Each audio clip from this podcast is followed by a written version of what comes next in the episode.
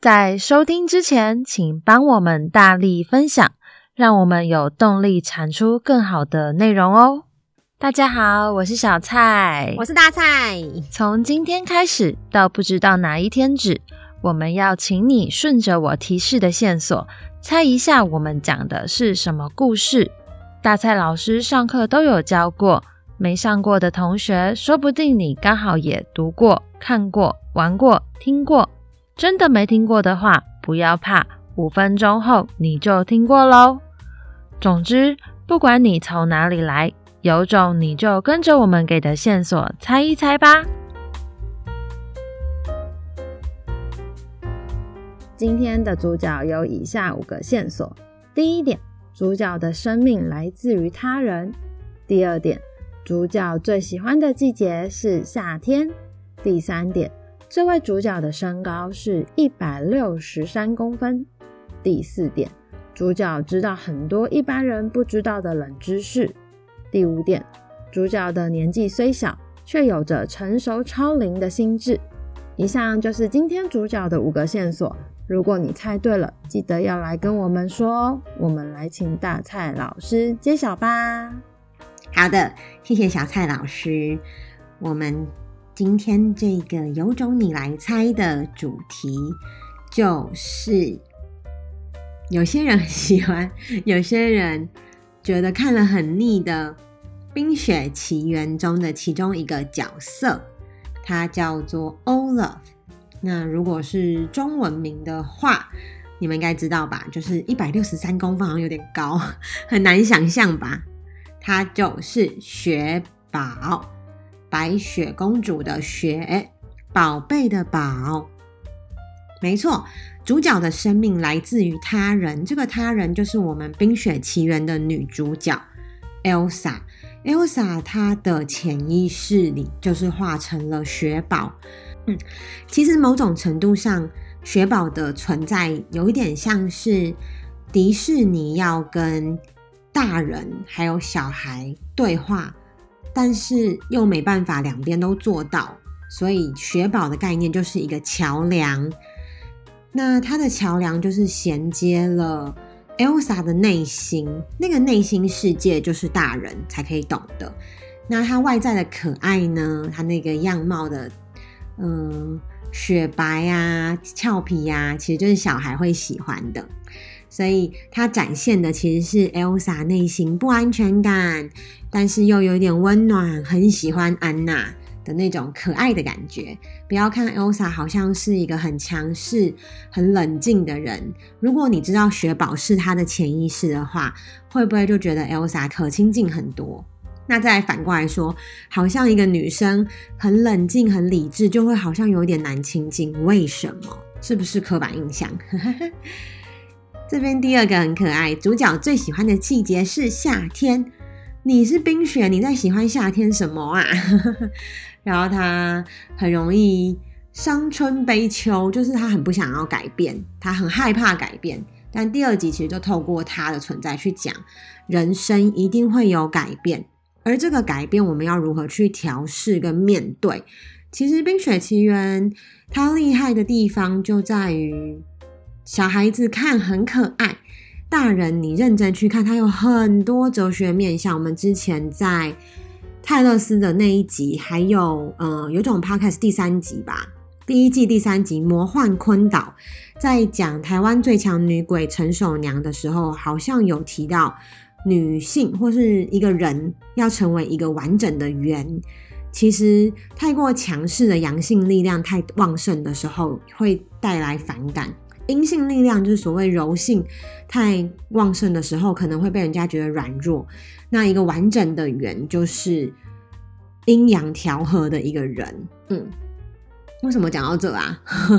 好像因为在魔幻坤岛那一集，我有分析了《冰雪奇缘》背后的一些心理学啊，或是哲学的部分，所以大家可以去听听看。那我觉得这部电影它的设计真的是很认真，它不会像有的人、有的小朋友都听不懂灵魂急转弯在讲什么。那有可能是我讲的太烂了啦。总之呢，嗯，长大之后再来看《冰雪奇缘》，知道它背后的层次之后，我个人是还蛮喜欢的。嗯，那主角知道很多一般人不知道冷知识，譬如说，嗯，雪宝告诉大家水是有记忆的，这件事情就是一个冷知识吧。最后就是主角的年纪虽然很小，却有着成熟超龄的心智。没错哦，他虽然是 Elsa 长大之后做出来自己潜意识的雏形。可是我刚刚讲了，他其实是迪士尼要拿来跟大人沟通的一个角色，就是衔接小孩跟大人的。当小孩在这个动画里面有一些小孩很天真的地方的时候，Olaf 就会跳出来，用大人的口气 讲一些道理。可是因为是 Olaf 讲，就觉得很可爱。那反过来，如果今天大人呢讲一些很，嗯，就是人生就是这样啊，你要看开的这种老老生常谈的时候。雪宝又会跳出来，跟用小孩子的眼光去戳破大人那一种已经僵化的思维，所以年纪虽小，却有着成熟超龄的心智，其实就是他最可爱的地方。那我们来看看那时候我们学生都怎么造句的吧。先从启华好了。启华说：“雪宝外表看似像小孩，内心却有着超龄的成熟。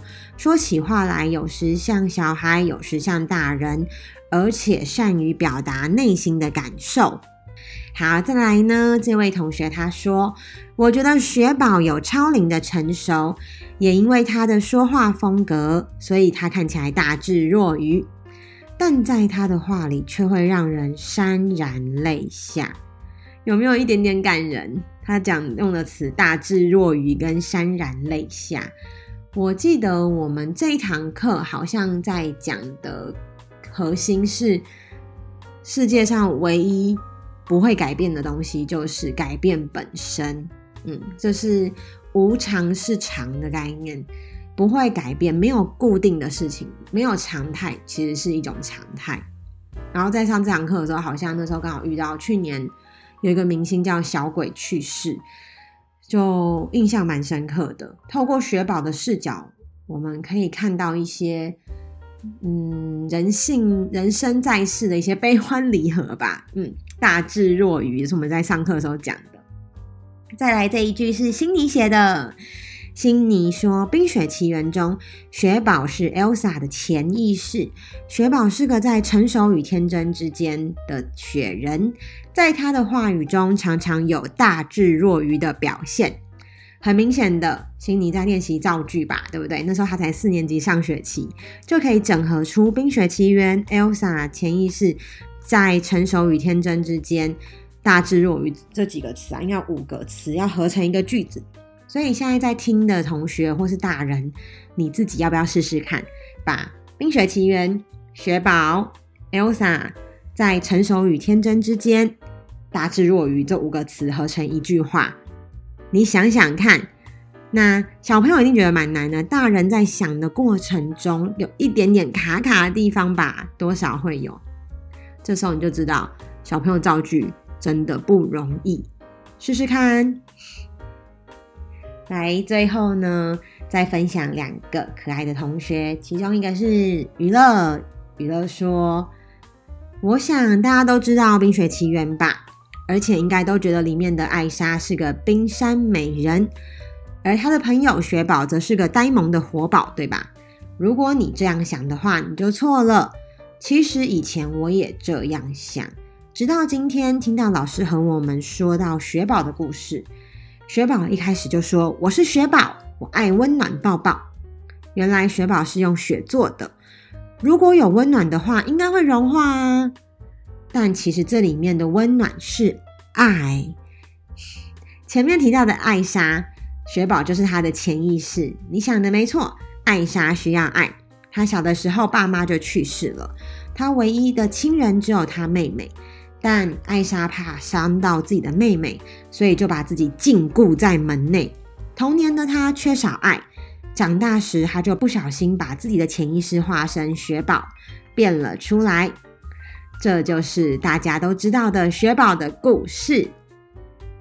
我觉得雨乐这个超可爱的，他很像在介绍一个，嗯、很像在讲故事给大家听的感觉。你所不知道的雪宝，原来雪宝这么多。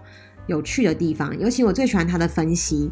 原来雪宝温暖抱抱其实不是很热的那一种，是爱，娱乐那时候才五上就点出这个核心，其实小朋友都是可以读懂这些故事的，大家不要小看他们了。最后，最后，最后呢，就是晴雨啦，因为在这堂课中，他写的是谢谢你陪伴我的某某东西，他写的是他们家的猫，那他写了一篇作文，我就直接把他引用雪宝的地方放进来跟大家讨论一下。他分享说。他跟他的猫呢，阿法之间就像是雪宝之于 Elsa 来说是最好的朋友一样，会互相陪伴。如果他们要分开的时候，想必也会依依不舍。冰雪奇缘中的两姐妹难过的时候，雪宝都会安慰他们，或是搞笑来让他们开心。雪宝喜欢温暖的抱抱，Elsa 也喜欢温暖的抱抱。雪宝得到了抱抱。这样子，两个人都得到了温暖，有没有觉得这一段写的非常可爱？对，其实他整篇是在讲他们家的猫，但是他用雪宝跟 Elsa 关系来譬喻他跟他们家的猫的关系，这个譬喻运用得非常的精准，甚至也可以带给人家一种好像感受到猫咪跟它之间深刻的情谊的感觉。嗯，所以下次你在写友情的时候，你也可以这样子譬喻哦。好啦，以上呢就是我们今天的有种你来猜。你可以想想看，你的生命中什么样的东西代表了雪宝的角色呢？我们下集见，拜拜。我们每天早上都会更新一集《有种你来猜》，如果猜到答案的话，欢迎留言和我们分享。喜欢的话也别忘了订阅我们哦。有种你来猜，大家明天见，拜拜，拜拜。